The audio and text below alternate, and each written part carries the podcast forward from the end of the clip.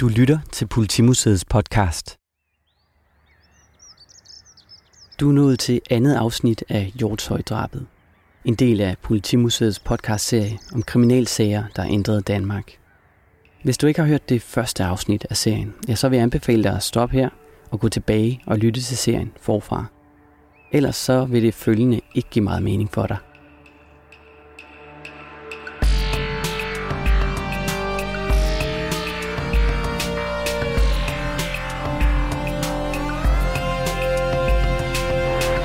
Sidste afsnit af Hjortøj-sagen sluttede, da vi fik at vide, at Marie Sørensens bror, opdagelsesbetjenten i København, ja, han havde modtaget et mærkeligt brev. Et brev, hvor en person tilstod at have begået drabet på Marie Sørensen.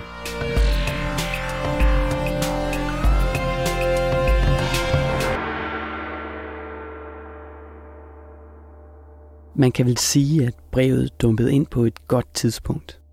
Det var i hvert fald et tidspunkt, hvor myndighedernes efterforskning var gået fuldstændig i stå. I brevet står der, Jeg er nu lykkelig og velankommen til Amerika, men ser til min store sorg, at de har arresteret din fader og mener, han har dræbt din søster. For at ingen skal lide uforskyldt, vil jeg kort melde dig, at den, som skriver disse linjer, den samme hånd er den, som bragte din søster i evigheden. Hun står nu hvor den evige dommer og lad hende anklage mig, om hun mener at have ret dertil. Hun fik sin løn som fortjent. Brevet er poststemplet i Pennsylvania i USA i midten af juli 1902. Det vil altså sige godt to måneder efter drabet på Marie Sørensen. Det danske politis undersøgelser af både brevpapir og konvolut bekræfter, at begge dele stammer fra USA. Jeg har været forlovet med din søster i samme fulde fem år. Hun havde lovet mig at vente, til at komme tilbage. Men da jeg hen fredag morgen ankom til Hjortøj efter en lang rejse i Mellemamerika, hvor jeg i fire og et halvt år har arbejdet, kun med hende i tankerne, og så ved min ankomst, eller rettere i toget fra Aarhus, for at vide, at hun har forlovet sig med en agent og svigtet mig. Og så ved at spørge mig for, fik at vide, at hun på højskolen i Hesseballe og jeg kender Hulevejen, og alt deromkring vandrer jeg i præstegårdsjordene til hen af middagstid i brevet, så bliver der faktisk øh, fortalt nogle ting, som kræver, at personen kender området, og faktisk også noget til familieforholdene. Og det er det, der gør, at det her brev, det er mystisk, og det er det, der gør, at det kunne være gerningsmanden. Jeg gik da af vejen til Hesseballe, og lige uden for den første gård, der ligger på min venstre hånd, mødte jeg Marie, og vi fuldtes ad til Hulevejen. Hun ville ikke give afkald på agenten og blev sit løfte tro. Jeg tvang hende da til at give mig et kys til afsked, og jeg dræbte hende med koldt blod, og ingen, selv ikke du, opdagelsesbetjent, formåede at finde mig, skønt jeg så alt selv. Da du og betjenten beså stedet, der forlod jeg mit skjul, og ingen så mig i Danmark mere. Heller ikke havde jeg tænkt at ville melde dig noget, men da jeg ser, at din gamle, brave fader er arresteret, besluttede jeg at melde dig sammenhængende i håb om, at det ville bringe din fader hans frihed og samtidig med at spare ed og stumme opdager for et stykke arbejde, som I ikke er mægtige at udføre, tillader jeg mig at hilse og tegne mig som din svoger her og hiset. Det danske politi tog straks kontakt til de amerikanske myndigheder. Men i USA så man sig ikke i stand til at identificere, hvem brevskriveren var. Det lidt mærkværdige er også, at ingen kender til, at Marie Sørensen skulle have været forlovet i en alder af 17 år. Heller ikke hendes familie. De kender faktisk slet ikke til, at hun skulle have haft en kæreste på det her tidspunkt. Altså forbliver det her et blindt spor. Det, der er onde tunger, der siger, det er jo, at det er jo lidt mærkeligt, at det lige præcis er brugeren, der får det her brev her. Er det for, at mistanken skal forsvinde fra faren. Mm, altså, ja. Det er jo sådan noget, der også kommer ind. Ikke? Og det er også der, de gidsner i nogle steder i pressen om, at når han nu er taget hjem tidligt, ham her opdagelsesbetjenten, som er bror, så er det for at dække over farens eventuelle forbrydelse. Præcis, ja. I forhold til det her gådefulde brev, der leder man jo også lidt tankerne hen på en anden øh, markant kriminal sag, og som er med til at understøtte det mystiske. Jeg tror, vi skylder at sige endnu, at der er jo umiddelbart ikke noget motiv til det her øh, drab at finde. Det er ikke et rovmor. Hun har kontanter på sig. Hun har penge på sig.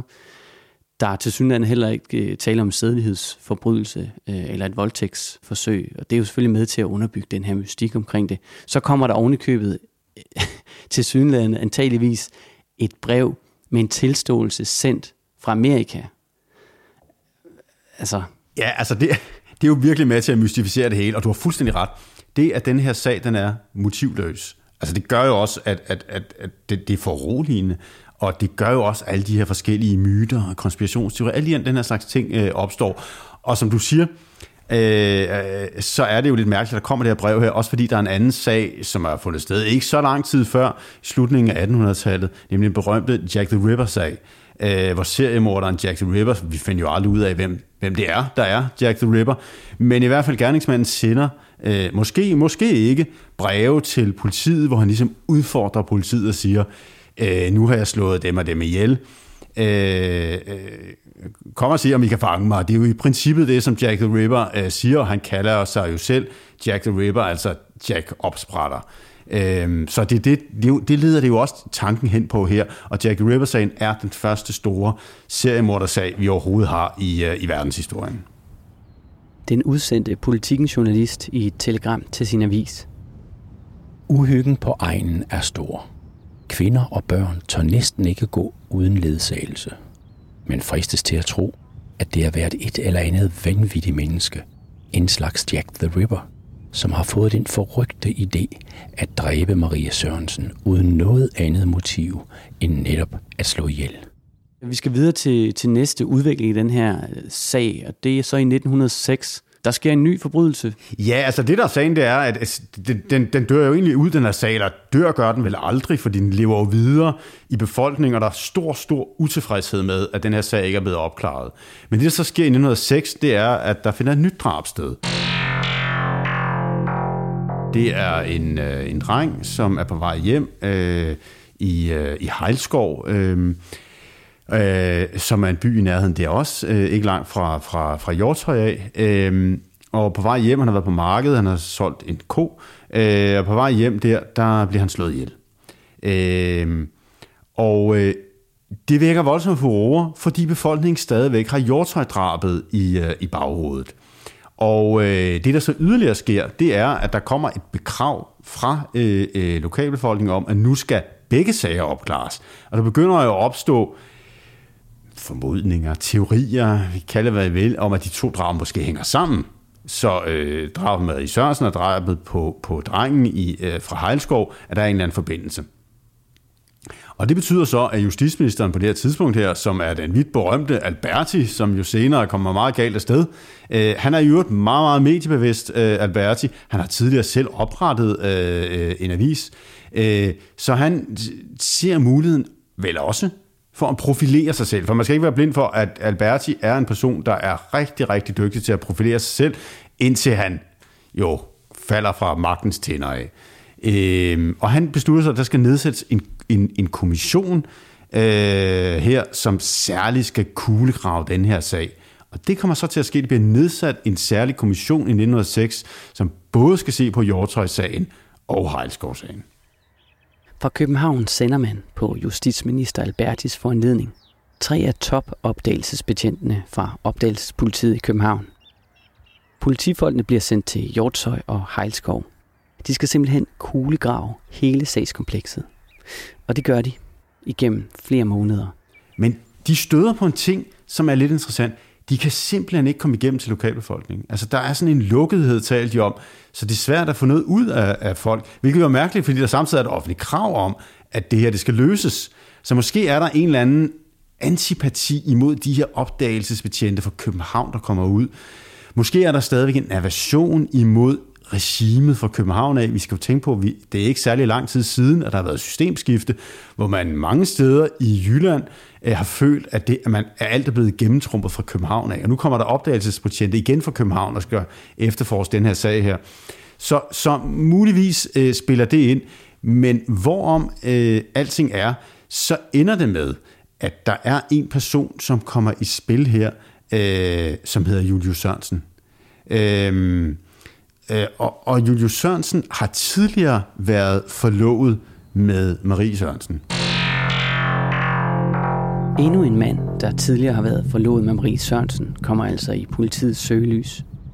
Det er dermed anden gang, at myndighederne arbejder med en teori om, at et muligt motiv for drabet knytter sig til forlist kærlighed. Den første forlovede er ukendt. det var ham, der sendte et brev med en tilståelse fra USA. Den anden forlovede, som politiet nu har i søgelyset, ja, han hedder Julius Sørensen, og han har påviseligt været forlovet med Marie Sørensen tidligere. Men, men forlovelsen er blevet brudt, øh, og øh, det er øh, Julius øh, angiveligt meget utilfreds med, at man finder noget kosmolance imellem dem, hvor, hvor der er en, en aggressiv tone og, og lignende. Der er også nogle vidner, der siger, at de har set øh, øh, Julius Sørensen nær gerningsstedet på det tidspunkt, hvor hun blev øh, slået ihjel, øh, Marie. Så alt i alt, så tager man ham ind, og man får ham til afhøring. Julius Sørensen var ikke bare ked af, at forlovelsen den var blevet brudt. Han var angiveligt vred og havde korresponderet med Marie Sørensen i en bitter tone. Dertil kom, at vidner havde set Julius i nærheden af gerningsstedet omkring det tidspunkt, hvor man antager, at Marie Sørensen er blevet dræbt. Og da man viser fotoet af Marie Sørensen, så falder han om, besvimer. Øhm, og det ser man jo som et tegn på, at her har vi muligvis gerningsmanden. Men for at gøre en meget lang historie kort, så sker der det, at det, et, da han har haft besøg af sin familie, øh, Julius Sørensen, så øh, er han kommet til sig selv igen, øh, og derefter så, øh, så bliver han en hårdnakket benægter. Han nægter, har haft noget som helst med det at gøre, øh, og man, på trods af, at de har været forlovet tidligere, så kan man sige, hvad er egentlig motivet i det? Altså, der er mange brud op igennem historien imellem kærestepar, som måske har ført til noget aversion, men alligevel er det nok til at betænke her drab her, øh, og der er heller ikke noget yderligere overhovedet, som knytter ham til gerningsstedet af nogen som helst karakter. Øh, og det munder simpelthen ud i, at man må ja, Julius Sørensen gå, øh, og øh, opdagelsesbetjentene fra København må vende tilbage igen med uforrettet sag. Heller ikke den her gang blev den her sag opklaret. Så bliver den jo faktisk genoptaget igen, cirka 20 år efter, i 1927. Ja, i 1927, der, der bliver sagen taget op igen. Øh, og man må sige, det er øh, ambitiøst øh, at, at tro, at man kan opklare sagen derefter, men det gør man. Øh, og det skyldes egentlig, at, at, at vi på det her tidspunkt her, øh, der har vi fået et statspoliti. Og man skylder måske at sige, at den her sag faktisk til dels får en indflydelse på det statspoliti, vi får i 1911. Fordi det er sådan, at vi får et meget lille landsdækkende politi, og det er blandt andet for en led af den her diskussion omkring de mangelfulde politiforhold på landet, som jo er for en led af Marie Sørensen Draget. Så der opretter man altså et øh, statspoliti på det her tidspunkt her i 1911 med ganske få betjente, og øh, der bliver en statspolitichef, og han bliver legendarisk efterfølgende. Han hedder Valdemar Mensen, øh, han bliver statspolitichef, og Valdemar Mensen, han er et stort organisatorisk øh, talent, han er også øh, meget sikker på sig selv. Øhm, og op igennem perioden, der formår han at, at, at gøre sin position stærkere og stærkere. Så da vi så kommer op i 1927, der øh, sidder han på en væsentlig del af dansk politi, Valdemar Mensen. Men han er i en konflikt med, de, med politimesterne rundt omkring i landet, som jo også har en, en, en, en afgørende indflydelse øh, på deres områder. Og det, der sker, det er, at, at øh, Mensen han ser en mulighed for at øh, oprette et øh, særligt øh, korps, kunne vi kalde det, øh, til at tage nogle store sager op rundt omkring. Det er særligt brandsager, man, øh, man, man ser på, men mens ser også mulighed for at tage nogle af de store drabsager op. For det ser han som en mulighed for at profilere sig selv, kan man sige. Og her, hvilken sag er bedre end den gådefulde Marie Sørensen sag.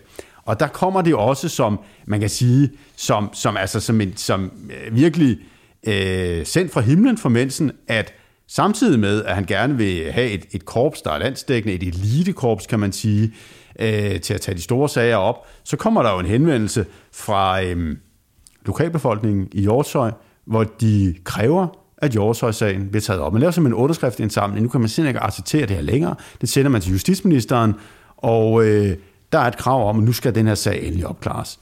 Og det ser Mensen jo som en fantastisk mulighed for at trygteste det her øh, korps her, brandkorpset, som jo senere bliver rejseholdet. Så rejseholdet bliver sendt over til Hjortøj for nu at tage den her sag op og løse den en gang for alle. Og det er under den legendariske Otto Himmelstrup, der skal lede den her efterforskning. Og der går man jo så minutiøst til værks. Han er jo virkelig kendt for Himmelstrup at være grundig jeg ved ikke, om det er ham selv, der har sagt det, men politifolk omkring ham har i hvert fald beskrevet det som, at han ligesom trålede øh, områder for forskellige informationer i de her sager. Man sørgede virkelig for at få samlet ind. Man kan jo undre sig over, at man ikke har talt med Julius Sørensen for eksempel tilbage i 1902, lige efter drabet. Det lykkedes ham ikke at dukke op til nogle af de her afhøringer, han ellers er indkaldt til, og det tager man så ikke videre op. Det kunne ikke være sket under Himmelstrup. Ja, altså, du har fuldstændig ret. Himmelstrup er jo en legende.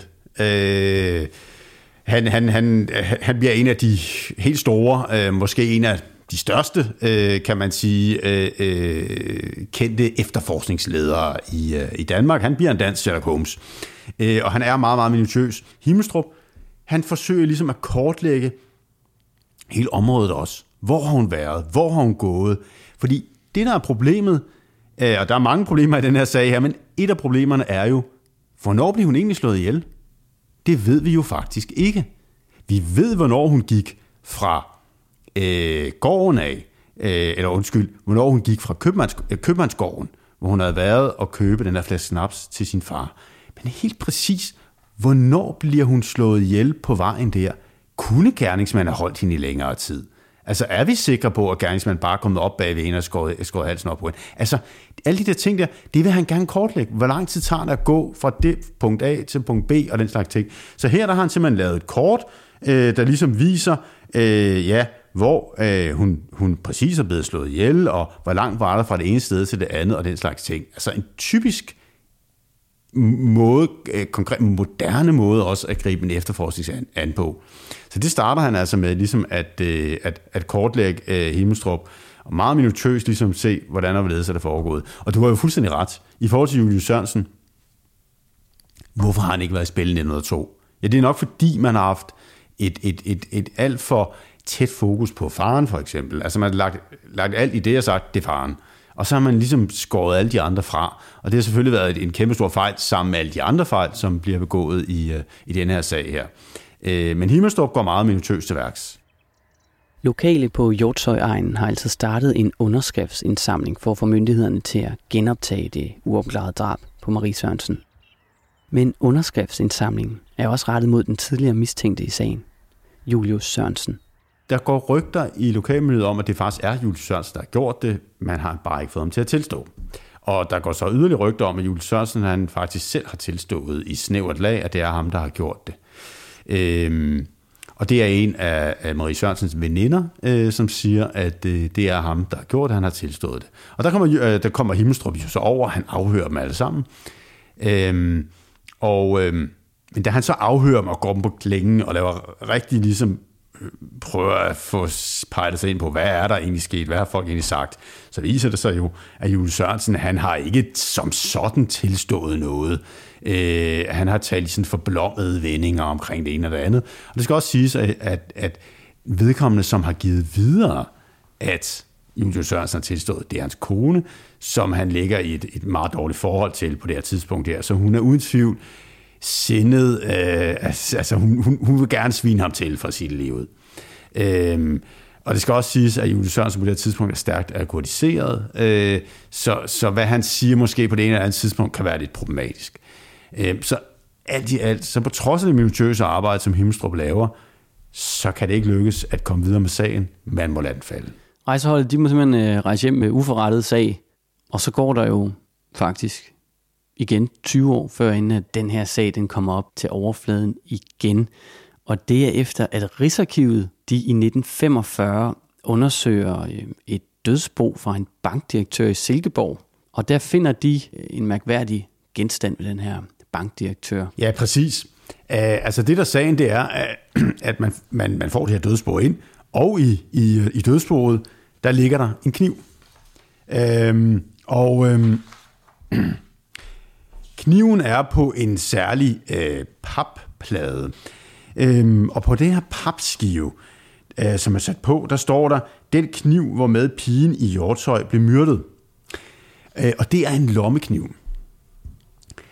Øhm, og det skal siges, at, at øh, øh det her det er en lommekniv er lidt interessant, fordi man ved, at den måde, hun blev snittet på, og med, i forhold til nogle af de andre knive, der blev fundet i området, for man gennemgik faktisk området og, og, og, og, og fandt nogle knive, der lå i området, der var der faktisk lommeknive.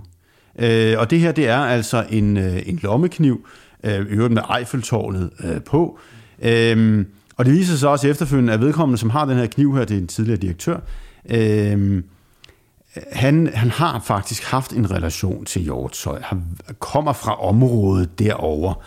Øh, men man kan ikke finde noget yderligere overhovedet i, øh, i, i, i materialet, som han har ligget inde med, der indikerer, at han har kendt Marie Sørensen, har haft en relation til sagen. Øh, altså udover at han kommer fra området og ligger inde med den her kniv her. Øh, så hvad det er, der, altså, øh, om det er drabsvåbnet, øh, hvorfor der står, altså hvorfor der er vedlagt den her seddel her, det ved vi simpelthen ikke, men, men det der sker, det er, at politimesteren i, øh, i Aarhus, han tager faktisk sagen op og laver en ny efterforskning, og man er ude og undersøger området igen, man tager fotos af stedet, man undersøger også noget omkring, hvor er det helt præcis foregået hen, og alle den slags ting her. Men man kommer ikke videre med sagen. Altså man har kniven her, man undersøger igen området, men der er ikke noget yderligere, man kan øh, komme videre med. Så igen, man bliver nødt til at henlægge sagen, øh, og det her det er 1948, og altså 46 år efter at drabet har fundet sted, så bliver det taget op igen. Det er måske den længst efterforskede sag overhovedet i, i, i, i Danmarks historie. Men man må altså lade den falde. Men det er jo helt utroligt, at der dukker et gerningsvåben op, der nærmest er sat op som en museumsgenstand, en kniv her på et stykke pap, og så står der, at det er kniven, der blev brugt til at myrde hende. Altså det er højst mystisk, og al den her sag er jo sådan lidt mystis, mystificeret og, og, og, og mærkeligt på, på, på mange måder. Altså det er helt motivløst drab. Der kommer et brev fra udlandet. Pludselig i 48 dukker der en kniv op, som angiveligt skulle have været brugt til at slå en ihjel hos en direktør, som ellers ikke har nogen relation til sagen overhovedet. Altså... Nej, og en, et bedste borger, jeg læste en lokal betjent fra Silkeborg, hvor han fortæller i samtiden, at de mente, at der måtte være tale om et fupnummer. Altså, de var meget hurtige til ikke at drage konklusioner, i, i hvert fald i pressen, på, at, øh, at bankdirektøren var involveret i den her sag. Fordi altså, antaget, at det var det faktiske øh, drabsvåben, så har, har han jo enten været stærkt involveret, eller så har han jo kendt nogen formentlig, der har gjort det. Men, men hvorfor er han så ikke gået til politiet? Med sine oplysninger. Jamen, jeg er helt enig. Altså, fordi det, det, det mærkelige er selvfølgelig, altså, du har ret, enten er en gerningsmand, eller også kender han nogen, der har en relation til gerningsmanden og har holdt det tilbage, eller også så er det en form for fupnummer, eller den mulighed er der selvfølgelig også.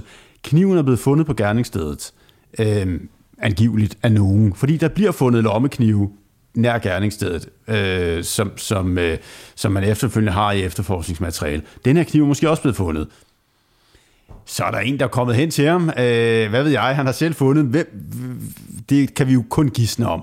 Øh, og så, har man, så er der gået de rygte, at denne her kniv her, den er blevet brugt til at øh, slå Marie Sørensen ihjel. Vi ved det jo simpelthen ikke, men lidt mærkeligt er det, at den ligesom er sat op på den her måde, nærmest som en museumsgenstand, og nedenunder står der den kniv, der blev benyttet til at slå Marie Sørensen ihjel. Det er mystisk, det, det, det, det er mærkeligt, øh, men vi har ingen forklaring på det rigtigt. Det kan både være et fupnummer, det kan selvfølgelig også ultimativt være selve gerningsvåbnet. Vi ved det simpelthen ikke. Sagen den er uopklaret den dag i dag. Hvordan er det, det forholder sig med uopklarede sager? Nu er det 46 år, den er blevet efterforsket, men kunne den i, i princippet blive taget op igen? Altså sagen kunne i princippet blive taget op igen. Der er jo ikke nogen forældelsesfrist i forhold til drabsager.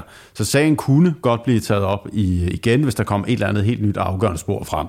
Jeg tænker, at vi har forpasset den, øh, den, den chance her 100 og og 18 år øh, efter. Øh, men principielt set kunne den godt blive øh, taget op i, øh, igen. Øh, og det skyldes som sagt, at der ikke er nogen forældelsesfrist i det i, i drabsager. Det skyldes jo også, at der, der er jo i virkeligheden ganske få uopklarede sager i, i, i Danmarks historie. Det er der jo faktisk. Der er jo ikke særlig mange. Går vi til andre lande, er der langt flere.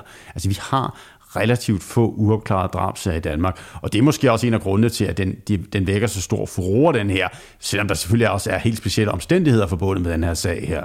Øh, men fordi vi har så ganske få øh, uopklarede øh, sager, så, så vækker de simpelthen øh, ja, stor opmærksomhed i, i Danmark. Og det er selvfølgelig også interessant i forhold til uopklarede sager, som vi også kan se med den her sag her, det er, at en uopklaret sag kan næsten have en større betydning end en opklaret sag. Fordi de uopklarede sager, fordi vi har så få af dem, så vækker de meget furore, og så kan det få en indflydelse på, simpelthen, hvordan vores øh, politi er øh, organiseret. Øhm, og det ser vi så i forbindelse med drabet på Marie Sørensen i, øh, i 1902. Ja, fordi der er jo i virkeligheden flere faser af det danske politis udvikling, som den her sag blandt selvfølgelig mange andre omstændigheder, men hvor den her sag er med til at påvirke faktisk det danske politi. Ja, altså det man kan sige, det er, at, at, at, at vi har jo både statspolitiet i 1911, hvor det får en indflydelse, og så har det selvfølgelig den her kritiske, øh, det her kritiske forhold til landpolitiet i det hele taget. Øh, og så senere, så kan man sige, ja, så får de jo så også en indflydelse på rejseholdets oprettelse i 1927, og endelig, fordi statspolitiet på mange måder hænger sammen med Rigspolitiet senere hen i 1938, den store Rigspolitireform, så er der også en forbindelse til selve Rigspolitireformen i 38. Så til de her faser, der er helt afgørende for det moderne politis tilblivelse, der er den her sag på mærkelig vis ligesom viklet ind i øh, og får en indflydelse på. Så man kan ligesom se hele vejen op, der er der en, en, en, en forbindelse til øh, øh, øh politiets udvikling. Og det skal også siges, at der er også en delvis øh, forbindelse til det, der hedder retsreformen i 1919. Øh, fordi retsreformen bygger videre, eller forsøger også ligesom at styrke øh, statspolitiet, fordi vi får nogle nye principper omkring øh, efterforskning og bevisbyrden i retssager og den slags ting. Og der har den her sag altså også til en vis grad en indflydelse. Så hele det her moderne øh, juridiske øh, system, vi ser, det moderne politi, der er den her sag på en eller anden måde indviklet øh, i det, og det gør den selvfølgelig interessant.